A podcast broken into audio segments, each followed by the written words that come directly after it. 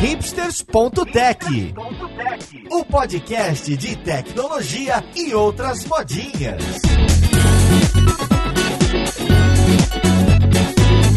Olá, caríssimo ouvinte, seja muito bem-vindo a mais um episódio do seu podcast preferido. Meu nome é Paulo Silveira, esse aqui é o hipsters.tech e hoje temos episódio da nossa série do Hipsters Tech Guide, onde a gente vai passar por fundamentos, como estudar, como entender e como praticar SPA e frameworks JavaScript. Isso mesmo. A gente vai falar de single page applications, a gente vai falar dos três grandes frameworks e de outros, e o que, que a gente deve entender sobre o funcionamento de páginas web que são escritas utilizando essas tecnologias que eu vou chamar de modernas. Vamos lá, podcast, ver com quem que a gente vai conversar. Para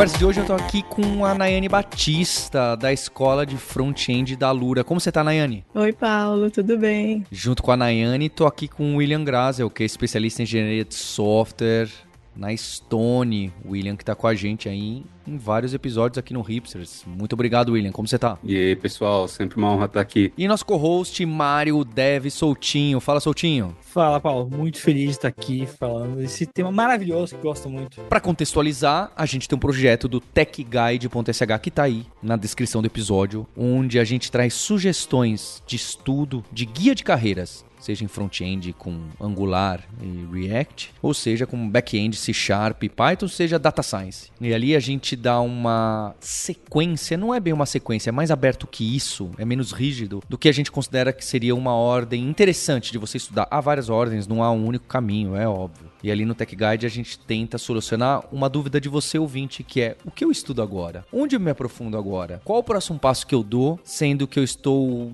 hoje me especializando nessa stack, nessa direção, nesse lado de tecnologia? No meio dessas carreiras, diversas vezes vão aparecer frameworks JavaScript. Vão aparecer mecanismos para a gente criar essas páginas da web que parecem uma aplicação, né? Acho que inclusive esse nome SPA hoje em dia aparece menos, porque todo mundo é tão usado esses frameworks de JavaScript que quase tudo que nasce tem uma necessidade que não é 100% estática, as pessoas usam, que hoje em dia a gente não fala mais single page application. Então se você for ver ali no Tech Guide, várias vezes aparece SPA em diversas trajetórias. E aí eu queria começar entendendo o que, que eu preciso conhecer para poder trabalhar com esses frameworks, porque o que acontece na vida real é, você ouvinte é jogada ali aos leões e você tem que usar esse framework hoje porque aqui na empresa se usa e você nunca entra numa nova empresa, num novo projeto com um projeto começando do zero, certo? Vamos ser reais aqui, vida real. Paulo, eu, eu queria até trazer uma, uma visão diferente desse lance de SPA que você trouxe aqui agora, né? Que eu acho que hoje em dia é tão mais natural fazer SPA, que é estranho não falar de SPA. Tipo, é estranho fazer o contrário. E aí eu vou, dizer o porquê aqui. Por exemplo, o Tech Guide que você citou, pra galera conseguir pegar a base de carreira, né? Ele é uma SPA. E eu acho que, acho que talvez até um pouco diferente de como eu comecei, né? Quando eu comecei a programar, era muito mais comum você mexer com uma linguagem server-side, então no caso PHP, o Java, o C Sharp. E aí essa linguagem server-side, que ela vai controlar todas as rotas da sua aplicação ali, né? Todas as URLs que você consegue acessar, ele tem algum esquema de template para você conseguir fazer o HTML aparecer. Então era quase como se o HTML fosse um efeito colateral de estar trabalhando com uma linguagem de back-end ali. Você precisa mostrar algo na tela para o seu usuário, o HTML sai no meio ali. E o JavaScript, ele era só um coadjuvante ali, né? Ele, tanto que antigamente a gente chamava o JavaScript da linguagem que valida formulário. É a linguagem E- de brinquedo, né? Linguagem É, de linguagem de validação de, formulário. Exatamente. E hoje em dia é muito comum você pegar no meu canal, em vídeos, em tutoriais, você já começa do lado do front, né? Então, lado do front, você pega uma ferramenta como o Angular ou como o Next.js, quem define as rotas não é o servidor, é a sua própria aplicação. E como a sua aplicação você consegue gerar o build dela e você vê os arquivos HTML ali é, no, no final, ou assim, né? Ou você vê múltiplos arquivos, ou você vê um arquivão só, que aí vira né, o tal do single page app ali. Eu acho que acaba trazendo até ficar um pouco mais natural pra quem tá ouvindo, assim. E eu acho que é bacana a gente explorar, talvez, no- ao longo do papo aqui, né? Um pouco mais dos conceitos que tem. Que aí vem essa parte da gente ter o roteamento no lado do front-end, como que isso interliga na parte do back-end, tem também a parte de integrações de coisas de PWA e outras coisas que eu acho que, enfim, vou, vou, vou me, não vou me estender mais tanto aqui, mas quero ouvir a opinião de vocês também sobre essa, essa minha visão de hoje em dia. Assim. É até engraçado que quem começa hoje talvez não entenda por que do nome, né? Por que Exato. Single Page Application, né? Porque você acabou de falar que Single Page Application tem rotas. Se tem rotas, são várias páginas, por que Single Page, né? E isso nasceu justamente lá atrás com uma visão de um profissional de back-end, né? Ou de um. Na época nem se falava full stack, né? Você, você trabalhava com web, então você era front, back, tudo ao mesmo era tempo. O webmaster, webmaster. Né? O webmaster lá atrás, né? Então surgiu justamente a ideia de que pro back-end é uma página só, muitas vezes uma página em branco, né? Um,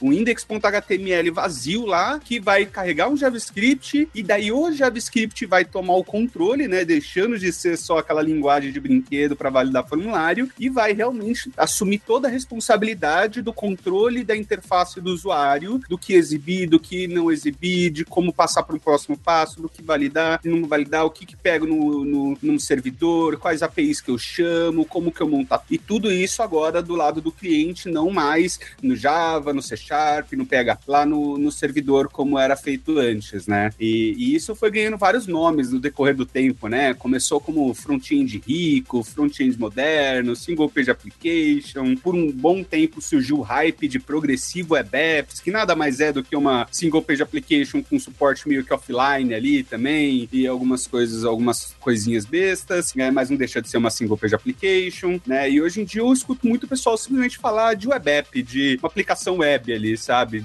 Já, já, vários desses termos já meio que perderam sentidos ou são um sinônimo um do outro ali nessa brincadeira. E o que aparece desses conceitos, então, Mário, se a gente for dar mais um salto e colocar, porque eu fico pensando, né, as pessoas precisam entender isso de que a web não funciona desse jeito. Eu acho que isso é curioso. O mecanismo das Boa. pessoas que estão começando hoje nessas carreiras de front, fica parecendo que a web funciona assim. Exato. É, e aí gera a maior confusão de todas dos frameworks JavaScript que são você pensar que você não sabe se aquele código que você está escrevendo está no front, está no back, se ele é transpilado, se aquela chamada que você faz é algo que é do framework ou não, é do JavaScript, ou não, é do JavaScript, mas está chamando uma API padrão do HTMLzão lá do DOM da página web. E eu acho que isso causa vários problemas, porque as pessoas começam a copiar e colar e falar, ah, é assim que vai. Você não sabe nem onde está executando esse código. Você não sabe, é, você vai dar um view search. As pessoas têm medo de olhar o código que está rodando no navegador. Tem medo, às vezes, de dar um view search. Eu sei que os frameworks evoluíram hoje em dia. Tem o source maps e tal. Exato, esse, é, esse source map para você dar uma olhada melhor. Mas é justo isso que eu quero chegar. Como que a gente pode entender melhor esse funcionamento dessas páginas e desses frameworks para não ficar com essa sensação desconfortável. Se você não sabe e não está desconfortável, você tem um problema. O que, que eu preciso conhecer para poder usar Angular, usar Vue, usar React, usar outro framework e saber um pouquinho o que está acontecendo por trás, me sentir um pouquinho confortável? Olha, vamos lá. Eu acho que o primeiro passo aqui é, vamos pegar, seguir nessa linha do, do back-end, tá? Então a gente já explicou até agora que o padrão do back-end é para cada operação que você faz numa página, você tá sempre acessando um link e você tá pedindo pro servidor te dar a próxima página. É sempre isso, certo? Esse é o funcionamento padrão. Se você navega no, no Google, acho não sei se o Google tá assim hoje em dia mais, mas se você pegar aí na descrição o link do primeiro site da internet, a web foi pensada nisso, né? É uma grande coleção de links que estão interligados entre si, e sempre que você clica no próximo, você tá pedindo pro servidor a próxima página. Então você tá pedindo o HTML da próxima página inteiro, o CSS da próxima página inteira e o JavaScript da próxima página inteira. Se a gente pegar uma aplicação que você usa no dia a dia, dia, como por exemplo o aplicativo do seu banco, ou o Gmail, ou, ou até mesmo o próprio YouTube. Né? Mas acho que o Gmail é um bom caso, né? Quando você clica para mandar um novo e-mail, se a gente não tivesse no formato de navegação SPA, quando você abrisse o Gmail, era um load de página. Quando você clicasse no novo e-mail, ele ia pedir pro servidor todo o HTML de novo daquela página e trazer tudo de novo. Aí quando você enviasse o e-mail, não ia ter um pop-upzinho no canto que te avisa que já enviou, não. Você ia ter uma nova tela que ia te dar obrigado ou parabéns por ter enviado o e-mail, ou seu e-mail foi enviado com sucesso. Então sempre você você tem uma nova navegação? Parte do conceito da SPA vem de você cancelar esse monte de navegação, que você sempre pede todo o HTML, CSS, JavaScript da nova página, para você ter algo mais parcial. Então, ao invés de sempre pedir uma requisição inteira para o servidor com conteúdo do documento da página, você passa a pedir só o conteúdo para renderizar o próximo pedaço de página. E aí, no próprio front-end, você troca. Ó, pare de renderizar esse blocão de HTML aqui e renderize esse outro blocão de HTML que via JavaScript eu estou controlando quando que ele vai aparecer, quando que ele deixa de aparecer. E aí você consegue pedir informação para o servidor sem ter que atualizar a página inteira usando o tal do Ajax, que é o Asynchronous JavaScript and XML, ou XML aí, mas eu gosto de chamar mais de Ajage, que é Asynchronous JavaScript and JSON, porque antigamente a galera trabalhava muito com XML, hoje em dia o JSON é o formato padrão que a gente usa para trafegar dado pela rede, conseguir pedir informação. E aí, ao invés de você ter que trocar de página quando você quer mandar um e-mail, você só faz aparecer um pop-up no canto direito, que quando a pessoa clica em enviar, ao invés de mandar uma requisição para pedir da página inteira, você só diz, ó, oh, back-end, estou mandando um e-mail para você. Quando você me der a resposta, eu digo para essa pessoa se deu certo ou não numa outra caixinha que aparece na tela. É você trazer mais dinamismo na mesma página. E aí acho que isso pega um pouco também, junto com o ponto que o William trouxe, nessa ideia do single page também, né? E você não ter que ficar trocando de página para executar as operações. Com as SPAs, não existe mais essa necessidade de ficar fazendo requisições para o carregamento de novas páginas, ao contrário das MPAs, né? Das aplicações de múltiplas páginas, onde a cada alteração, a cada interação da pessoa usuária era feita uma nova requisição para só depois ser carregado tudo na página. Então a experiência da pessoa usuária acaba ficando muito mais fluida. E vocês conseguem me descrever melhor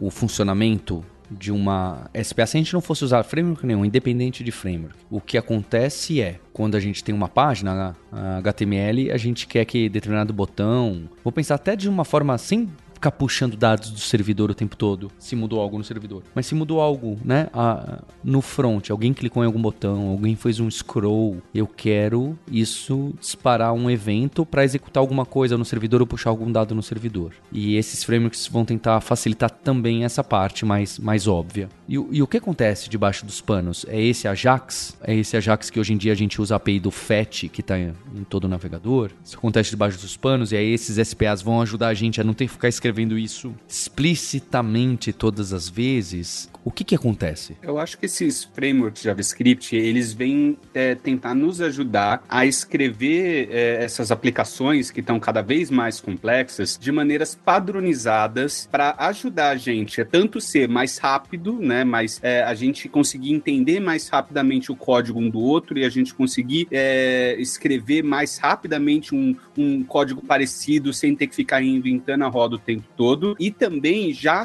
dando maneiras, padrões que solucionaram certos problemas comuns, né? Como, por exemplo, de performance, o fato de você, mesmo se você não estiver mudando a página pelo servidor, pedindo todo HTML o tempo todo, mas se a cada clique que o usuário der na página você destruir todo o HTML, todo o DOM da página e recriar ele o tempo todo, toda vez a cada interação, isso vai ficar com que a sua página fique muito lenta. E daí, vários frameworks JavaScript, como React, que veio com Virtual DOM, o Angular que veio com esquema de templates, criaram abstrações para criar maneiras mais performáticas de como que eu manipulo DOM, como que eu manipulo HTML, como que eu faço isso também de maneira segura, evitando ataques comuns de XSS, de digitar um script JavaScript de um terceiro na sua página e conseguir manipular sua página de alguma forma, é, maneiras comuns e seguras de fazer chamadas para o servidor, porque é, na, na verdade a gente não precisaria de nenhum framework, de nenhuma lib, nem nada, para criar uma single page application completa.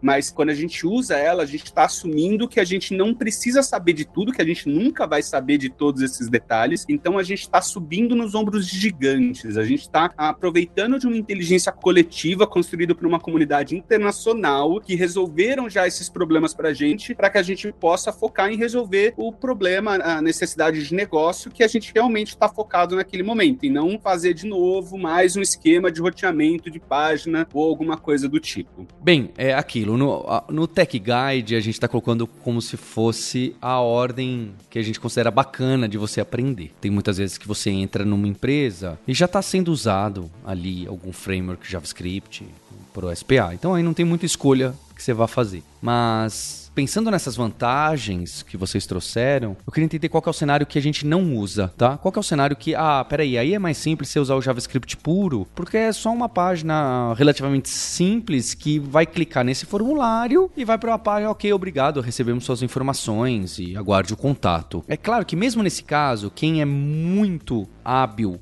com um framework específico, vai até um simples formulário que só tem um ok e submete uma mensagem, vai falar: "Não, veja bem, eu prefiro usar Angular aqui, porque depois, no futuro eu entendo". E esse argumento pode ser válido em alguns casos. Mas eu queria entender então o que que é o que a gente chama de vanilla, né, dos sites mais simples, dos sites mais basicões, que não precisam ter esse tipo de estrutura, esse tipo de framework para a gente poder avançar na conversa. É, Paulo, eu acho que aqui eu colocaria talvez não o tipo de projeto, mas para quem que está fazendo. E aí esse ponto do para quem que você está fazendo, acho que é um ponto importante, assim, né? Porque, por exemplo, é, vamos supor que você conhece alguém que quer ter um blog. E esse blog ele vai ter indexado no Google, ele precisa ter SEO, ele precisa ter vários pontos ali. E não é uma coisa que você vai estar tá mantendo no longo prazo, que essa pessoa quer ter um controle muito fino de quantas pessoas estão se cadastrando e que ela vai querer fazer testes AB e outras coisas assim. Nesse caso, você poderia só usar alguma estrutura já pronta, que vai te dar essa estrutura de site mais básico, que talvez ela não iria nem ser no modelo de SPA, né? Você pode usar uma ferramenta pronta como um WordPress da vida, que roda em muitas aplicações e que entrega bastante valor, assim, né? Agora, se você está num cenário onde você está numa empresa, e aí na empresa já se usa um, um framework consolidado, padrão, para todo mundo conseguir trabalhar ali. Por mais que você vá fazer um formulário simples, às vezes tem mais valor você usar o que a empresa já tem, porque o ferramental para as pessoas conseguirem manter aquilo ali, colocar no ar e trabalhar em cima, já está pronto, sabe? E aí, se você faz com vanilla JavaScript, pode ser até mais simples e, e poderia ser até o, o, ideal ali, porque, pô, é realmente uma coisa super simples, mas no longo prazo vai dar algum problema. E se você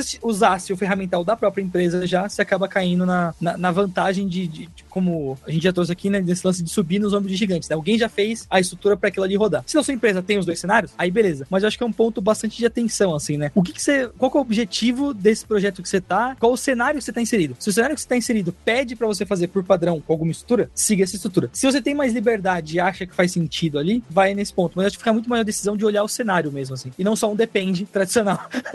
Indo nessa linha que o Mário comentou, se você tá num cenário justamente que não tem um padrão de usar um framework para resolver a maior parte dos problemas e tudo mais, e você tá num site que é majoritariamente estaco, que ele não é uma, uma single page application de verdade, né? Você não tem uma, uma aplicação super rica controlando, com JavaScript controlando tudo, mas sim pequenos pontos que precisam de inteligências específicas alguma interação, algum dinamismo um pouco maior aqui e ali, pode ser que realmente seja o caso de usar JavaScript vanilla ali, puro, sem framework nem nada, às vezes até porque é, todo framework ele vai ter um custo de alguns kilobytes ali é, de carregamento extra que pode ser que seja desnecessário para aquele caso. Mas eu tô com o Mário. É, se por um, determinado é, motivo aquela empresa usa algum framework, algum stack por padrão para resolver mesmo alguns problemas desses mais simples e já tiver todo o ferramental, toda a pipeline, todo o esquema de build, deploy preparado para isso, é, é melhor seguir o padrão mesmo, independente do, do, do de qual seja. É, e, e aproveitando o gancho aí que os meninos estão trazendo sobre quando usar, quando não usar, então assim, não é bala de prata, né? As, as SPAs também possuem muitas vantagens, mas também trazem algumas desvantagens. Uma que o Mário citou é com relação a, aos mecanismos de busca, né, ao SEO. Então, trazendo essa renderização toda para o lado do cliente, os mecanismos de busca eles acabam tendo dificuldade para conseguir indexar o conteúdo das páginas, né, já que eles só conseguem indexar ali as informações dos conteúdos estáticos. Então, um blog de notícias, um Stack Overflow da vida não ia se beneficiar desse tipo de aplicação. E outra também, outra desvantagem seria esse, esse carregamento inicial, esse primeiro acesso da pessoa na aplicação que pode ser um pouco lento. Mas aí os frameworks, né, eu vou falar aqui mais especificamente do Angular, que é com que eu trabalho, já traz algumas estratégias, inclusive,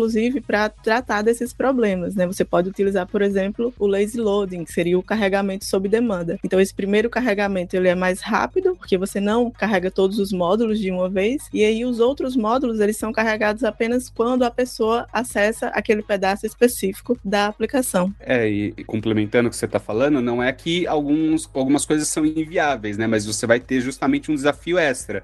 Fazer uma indexação de, no, no Google e em outros buscadores de uma single page application application, não é impossível. O, o, Google, por exemplo, ele até indexa hoje, na verdade, single page applications puras, né, que rodam só no cliente. Só que ele vai penalizar um pouco a sua página, porque provavelmente uma single page application vai demorar mais para carregar, porque tem muito JavaScript ali no meio e tudo mais. E o Google penaliza sites que tem uma, um problema, né, um, um déficit de carregamento. Mas a gente pode resolver eles, né? Você acaba ganhando um trabalho extra. Que se você quiser ter realmente o melhor SEO, você vai ter que fazer um server-side rendering, que é pegar a sua single page application e executar ela no servidor para gerar um HTML já prévio para quando a sua página carregar no servidor em vez no, no cliente, né, no browser, em vez de carregar um index.html vazio, ele já carregar com o conteúdo daquela página para um buscador ou para um leitor de tela ou alguma coisa do tipo, já poder é, entender consumindo aquele conteúdo de alguma forma. Sim, acaba e, ficando um, um, pouco mais complexo, mas realmente dá para fazer. São as aplicações híbridas, né? Então, pelo menos uma parte daquela aplicação você deixa ali rodando do lado do servidor. Então, sei lá, um, um e-commerce, por exemplo, a parte dos produtos você precisa, né, do SEO fortemente, você deixa como MPA e ali, sei lá, o cadastro, um checkout a parte do carrinho você pode separar como a SPA. E, e nessa pegada ainda, né, a gente está trazendo bastante os problemas aqui, já endereçando para você as soluções. E, e uma que eu gostaria de trazer também é que às vezes você também não quer pagar o custo de manter o servidor de pé, né? Porque aí a gente tá já misturando aqui, né? Aquela linha que o Paulo trouxe no começo, do quando tá rodando no servidor, quando tá rodando o estático ali, né? Então, pensa que enquanto você desenvolve, quando você roda lá o comando npm run dev, ou yarn run dev, ou start, ou sei lá qual for o comando ali, para facilitar a sua vida, existe um servidorzinho que tá rodando na sua máquina, que toda vez que você salva um arquivo, ele pega o que mudou e manda pro navegador para ele rodar aquilo ali e ter o, o live reload que a gente chama, né? Agora, quando você vai botar a sua aplicação no ar, você tem diferentes formas de servir. Você pode botar nesse modelo de server render, tal como o pessoal já trouxe aqui explicando para vocês, né? Que você vai ter que ter uma máquina configurada em algum lugar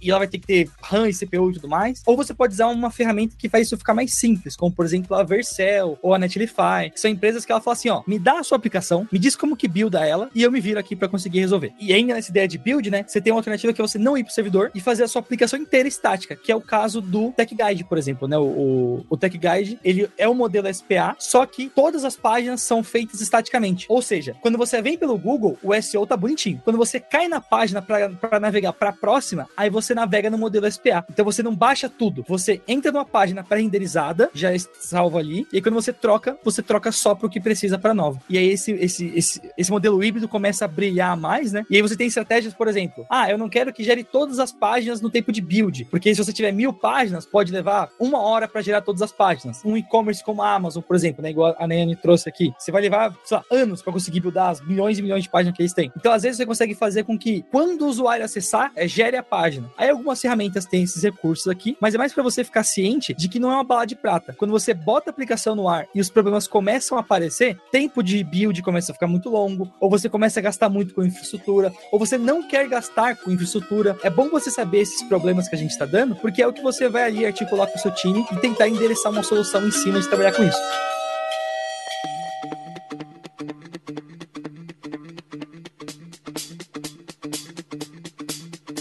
E esse assunto é um pouco aberto, já que a gente não tá pegando um dos frameworks em específico. É, eu vou fazer um exercício aqui difícil pra gente, que é entender o que que dos frameworks que a gente usa a gente precisa conhecer, então, nesse primeiro momento. Então, se a gente vai entender melhor dessas aplicações modernas, engraçado usar essa palavra moderna, porque hoje em dia já, já tem muitos anos que as aplicações já ganham essa cara. Se a gente vai ter uma aplicação dessa forma, o que, que eu preciso entender no meu framework, seja qual ele for? Eu preciso entender como é mapeado um evento com um disparo no servidor para puxar dados. Eu preciso entender como que é mapeado o valor de uma variável no servidor com valor de um div no HTML, como que são feitas essas amarras. O que, que são os principais pontos e features de um framework como esse que eu vou precisar conhecer. E é claro, você que está ouvindo a gente já usa, você já conhece, mas eu quero dizer conhecer com alguma profundidade, entender o que está acontecendo ali um pouquinho debaixo do pano. Acho que essa é uma pergunta difícil, né? Porque eu acho que ela vai depender muito de cada framework. Cada framework vai ter a sua própria estratégia de como fazer essa comunicação com o servidor, como fazer o binding dessas informações na tela, no HTML, é, de como resolver rotas, né? Eu acho que um, talvez um, uma coisa interessante seja a gente entender quais são as principais diferenças entre esses frameworks, né? E eu até começaria, é, em primeiro momento, acalentando o pessoal que está entrando agora, que ainda escuta a famosa piada do que a gente tem um, um framework JavaScript novo por segundo, que calma, ainda assim o pessoal ainda cria de vez em quando um framework novo e você vai falar de um novo hype, é, o pessoal vai falar de alguma outra coisa que está surgindo que pode revolucionar tudo, mas a gente já está num momento de maturidade do, de como o Paulo falou, do front-end moderno é, da web, que a gente tem três frameworks principais aí, né? O, o Angular, o React e o Vue, que são consenso na comunidade como um todo, da grande maior, assim, 99% das aplicações web são construídas hoje com um desses três frameworks, e os três resolvem, no geral, qualquer problema que você precise resolver numa single page application. Eles vão resolver de maneiras diferentes, alguns vão ser melhores para resolver determinados tipos de problema ou outro, mas os três têm algum ferramental para solucionar todos os problemas comuns que a gente tem hoje. Enquanto, por exemplo, é só que eles vão, eles vão partir de metodologias e ideais diferentes. O React, por exemplo, ele por si só, é,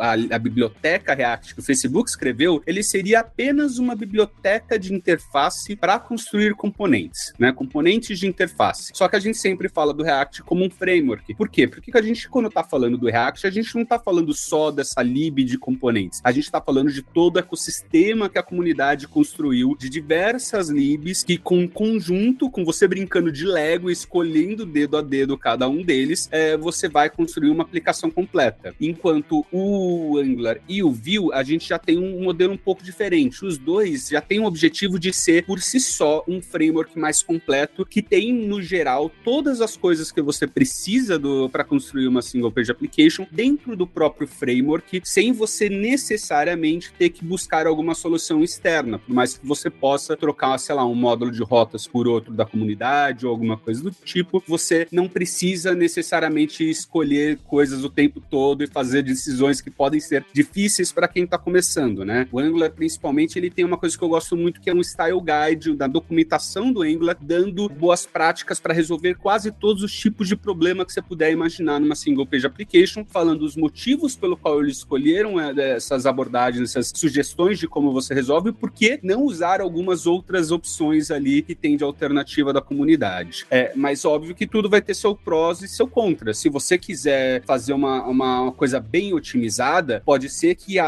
a brincar de Lego com React te dê uma solução mais otimizada para o seu problema. É, mas ao mesmo tempo, cada aplicação React que você entrar, normalmente vai ter uma carinha única, completamente diferente uma da outra, que pode gerar uma curva de aprendizado maior para quem está entrando no projeto, que mesmo que já conheça React, vai ter que entender os detalhes, as particularidades das escolhas daquele projeto. Tudo tem prós e contras na comunidade. Sim, eu tive a oportunidade de gravar a imersão React com o Mário e o Paulo, e eu, eu trabalhando com Angular, eu percebi justamente isso, que o, o, React ele é muito mais personalizável, né? Você realmente pode dar a sua cara ali, porque por ser uma biblioteca, você vai adicionando outras bibliotecas que você prefere para fazer o seu projeto completo. No Angular já é diferente, né? Com o Angular você já cria uma aplicação e já vem uma caixinha completa ali com tudo dentro. Então você já tem o router, você já tem o form builder para criar os formulários, para a programação reativa você vai ter que utilizar o RxJS, então ele já te traz né, toda uma caixinha de ferramentas ali pronta para você usar.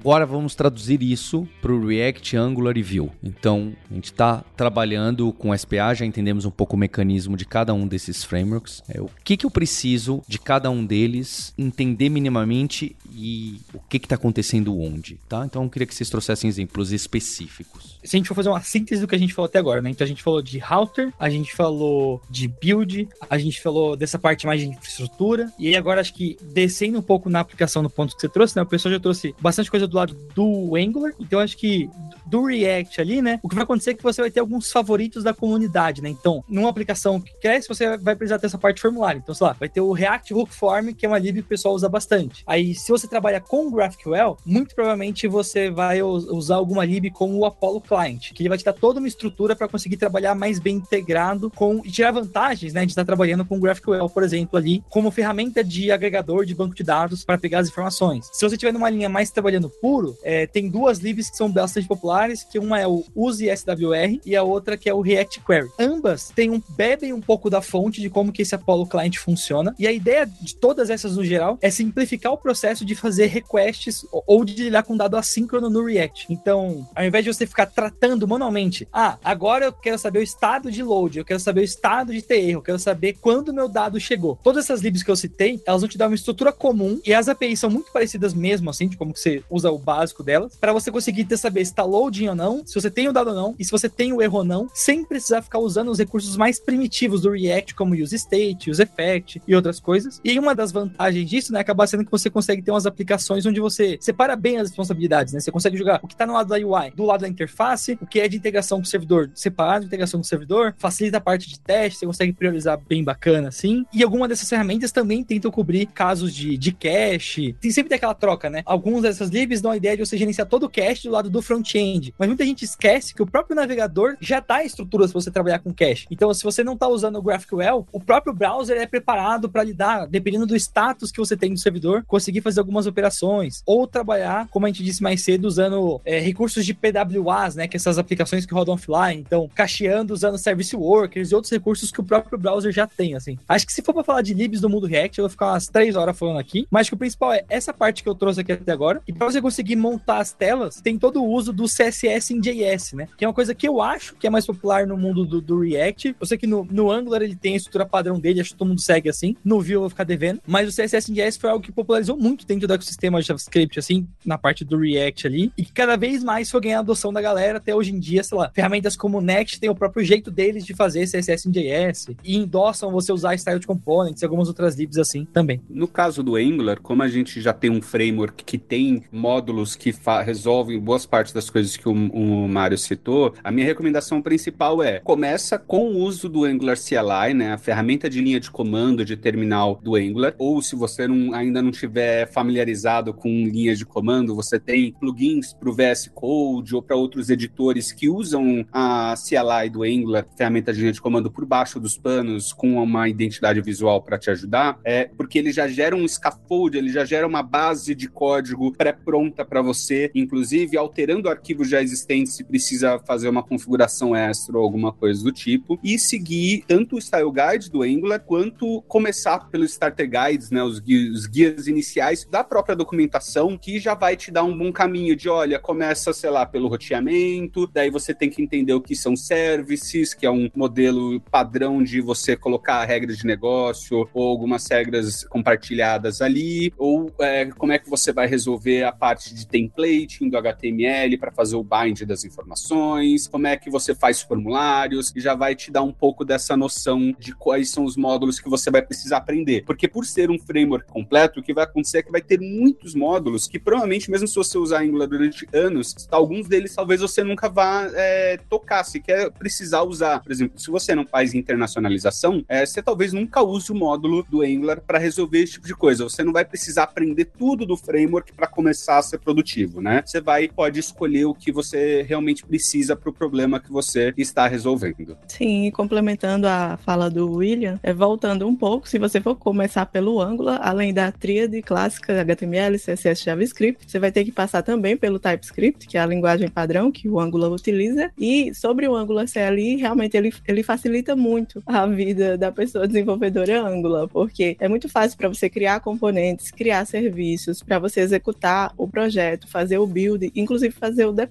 Então, assim, não é tão difícil utilizar. Eu, eu recomendo que você tente. E complementando, é isso mesmo que o William falou. Então, começar ali pelas diretivas, entendendo como fazer essa vinculação entre template, entre component, a parte de rotas, de construção de formulários, de testes, inclusive, que o Angular já traz também um esqueleto ali quando você cria o projeto, ele já traz no, no próprio projeto um arquivozinho de testes com o esqueleto para você utilizar, né, com a biblioteca Jasmine, Karma também, e os services que possuem o HTTP client, que é o client do Angular. Eu acredito que com isso, com certeza já dá para você seguir. E por mais que acho que uh, acho que todos nós que estamos aqui, ninguém tem uma grande experiência com Vue em si. Eu particularmente já brinquei bastante para entender certos conceitos deles, mas nunca coloquei nada em produção com Vue. Mas do que eu conheço, ele é bem parecido em várias coisas, assim, questão de, é, de escolhas filosóficas de framework, né? De já ter as coisas no próprio framework, ter a sua própria CLI também, por mais que eu acho do Angular seja melhor, mas eles têm também uma CLI boa ali que você pode trabalhar mais ou menos nessa mesma direção. Para falar um ponto positivo do, do Vue,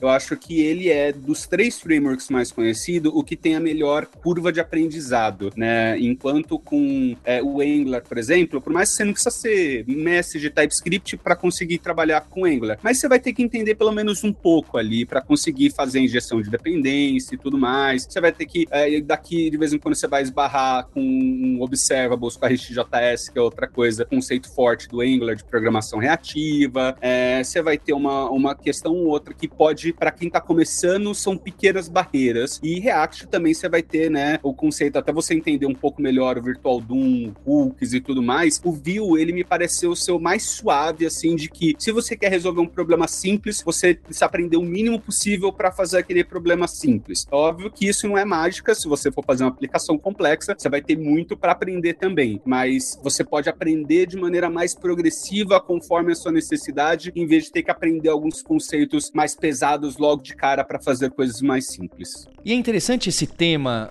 de frameworks JavaScript, da gente tentar deixar o trabalho mais simplificado para não ter que ficar sincronizando o back-end com o front-end, com um ponto e, e, e, dar mais poder quando a gente está trabalhando com front, né? Parecer que a gente está trabalhando tudo de um jeito só. É interessante a gente ver que a história se repete, porque antigamente a gente tinha o, o cliente-servidor e a gente tentava fazer nessa arquitetura dar um super poder para os clientes. E depois a gente teve o Flash e a gente teve tecnologias que tentaram dar, tinha um Silverlight da Microsoft. Teve muita coisa que tentava dar esse tipo de poder pro front, né, para a parte de UI, para onde a gente aperta o botão. E parece que no no mobile também tem, né? Então o PWA, essa tecnologia é, agnóstica, né, inclusive aos dispositivos móveis, a Android, ao sistema operacional, é uma tecnologia que sempre prometeu, mas vamos ser sinceros que nunca decolou. Eu queria entender se tem alguma analogia aqui também. Eu sei que, obviamente, né, quando você desenvolve uma, uma app em React, em Vue, etc., hoje em dia tem mil formas de você deployar essa aplicação web como uma app que pareça nativa. E alguns desses frameworks oferecem, inclusive, ah, clica aqui, gere sua app, etc. E que tem prós e contras, mas não é disso que eu tô falando. Eu queria saber da tal da PWA, que também aparece aí em alguns momentos das carreiras do Tech Guide. Boa, Paulo. Eu acho que a parte da PWA, e aí eu tenho até uns pontinhos legais para ficar feliz de, de comentar isso aqui. Acho que o primeiro ponto é: hoje em dia a gente tem muito recurso, a gente pode usar muita coisa. Na época, não pegou tanto no, no hype ali, né?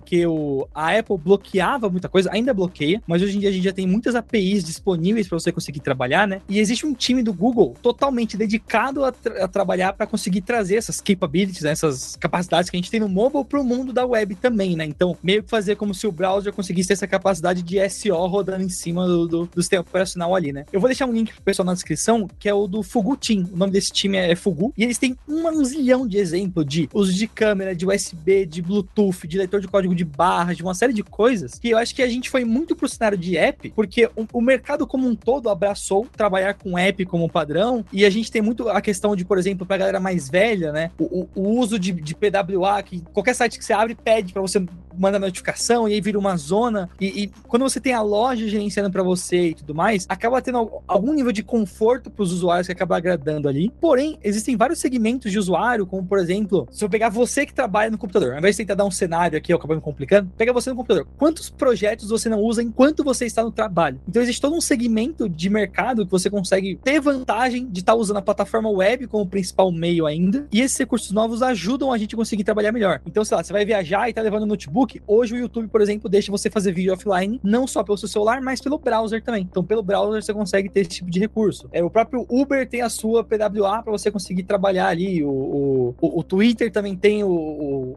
o formato base dele, que é muito parecido com o app nativo, assim, né? Então acho que é muito mais uma questão de uso e a loja é realmente uma parada que facilita, mas ao mesmo tempo é algo que vai um pouco contra a ideia de liberdade da web, né? Porque parte da ideia que a gente tinha toda da web, ela, em grande parte, ela se aberta, você conseguir fazer busca, chegar onde você quer, achar informação e ir trabalhando em cima, né? Então acho que de, de cenário assim, isso e de botar no ar, acho que a gente foi citando vários players aqui, né? Então vai ser muito essa, né? De ouvir servidor, ouvir estático, e a gente já passou algumas referências para você, quem sabe, botar no seu produto. Quer ver, ó, um, um que é bem legal legal, tem algumas APIs novas que você consegue saber se o app está instalado no dispositivo ou não. E aí, com isso, você consegue trabalhar o mesmo lead que está vindo de uma campanha de marketing para ver diferentes coisas, que é o que a galera chama de personalization. Então, tem estratégias que você consegue trabalhar, é mais de explorar e aí ir nessa, nesse lance de APIs que a gente tem no navegador que são pouco explorados, assim. Cara, eu, eu brinco que o lance de PWA, que teve várias empresas que apoiaram, mas quem criou o termo mesmo mais tentou alavancar ele foi o Google. Eu brinco que o lance de PWA, ele nada passou do que um, um grande golpe de marketing. Por quê? Porque, diferente do, do que o Paulo citou, de Flash, Silverlight e outras coisas do tipo, que tinham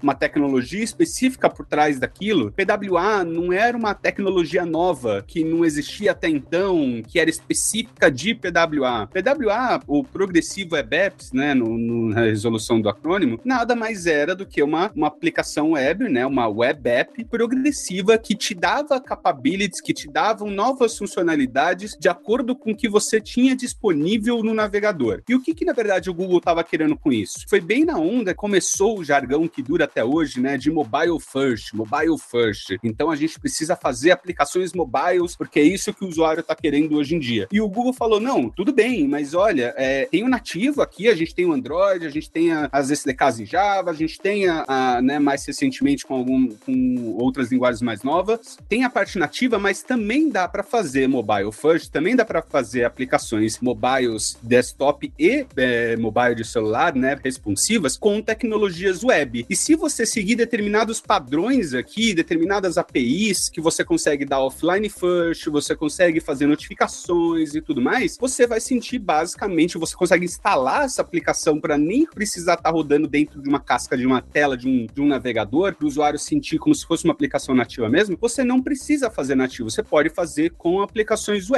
O que fez com que esse hype acabasse perdendo um pouco de força, né, que o Mário comentou, foi justamente o principal culpado, se for para escolher um, né, óbvio que as coisas são sempre muito mais complexas, mas foi a senhorita Apple, que justamente por ter medo de perder o controle do ecossistema dela, que ela sempre foi muito controlada com a sua loja de aplicativo e, e, e o seu hardware, a sua, seu sistema operacional, as suas coisas que eles controlam cada detalhe, eles não queriam fazer com que o pessoal fosse para uma coisa completamente aberta, que é o web, e, né, e esquecesse, perdessem o, o, a, a, ecossistema deles que eles têm todo o controle, que é uma coisa que vem mudando é, com o tempo, principalmente também por causa de novas regulamentações da União Europeia, que está fazendo com que a senhorita Apple agora se pinja de bonzinha, falando que agora eles estão implementando todos os, os, os padrões, mas na verdade eles sabem que se eles não implementarem agora, eles vão pagar algumas multas bem grandes depois. E que agora, depois de muito tempo, a gente tem sim a parte de web push para notificações na web nativa, usando as APIs da HTML5 nativas que a gente não tinha até pouquíssimo tempo atrás, e outras coisas que fazem com que a gente consiga trabalhar com mobile né, e aplicações responsivas no gerais, que muito próximas de uma aplicação nativa, usando um, as tecnologias do web. E eu sempre falo, na verdade, Progressive Web App nada mais é do que uma single page application, uma SPA, nada mais é do que uma, uma aplicação web moderna que segue padrões que façam com que ela se comporte como uma aplicação normalmente nativa se comportaria. Ou seja, por exemplo, quando você fica offline, você não vê um dinossauro pulando cacto num minigame aleatório e ter pelo menos uma tela de erros, se for o caso, ou instrução, ou alguma, alguma coisa para o usuário lá é, que faça mais sentido para o contexto da sua aplicação, sem, sem essas coisas aleatórias de um navegador que, que você não deu suporte nenhum, né? Basicamente isso é a forma como eu vejo. É, tem bastante coisa a ser estudada, dependendo então de que lado que a gente vai, do React, do Vue, do Angular até PWA ou até outras tecnologias. Então, seu desafio ouvinte, tem um plano, seu estudo para o próximo ano que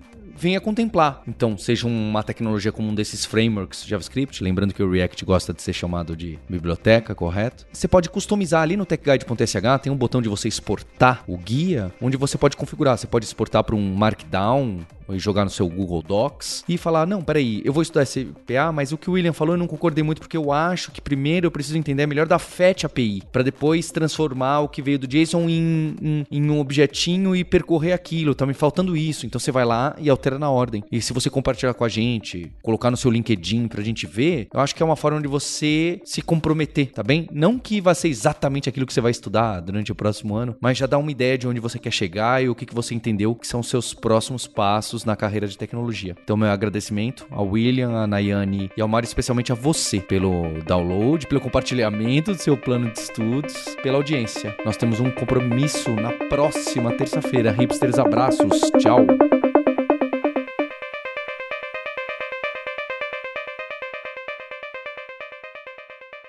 Se você já tem um caminho na carreira de tecnologia e está trabalhando com liderança, está trabalhando com gestão de time, ou como tech lead, ou tem muito interesse nessas carreiras onde são envolvidas também outras habilidades, o evento Dev Leaders Conference vai acontecer dia 11 de agosto. Se você entrar lá no devleaders.com.br, você vai ver todas as informações desse evento que acontece em São Paulo, que é a segunda edição, que a Alura tá tocando e a gente já tem palestrantes incríveis. Mas ainda é um ambiente para você trocar ideias sobre gestão, sobre lideranças e sobre todas as outras carreiras que estão em volta do desenvolvimento de software. Eu te espero lá no Dev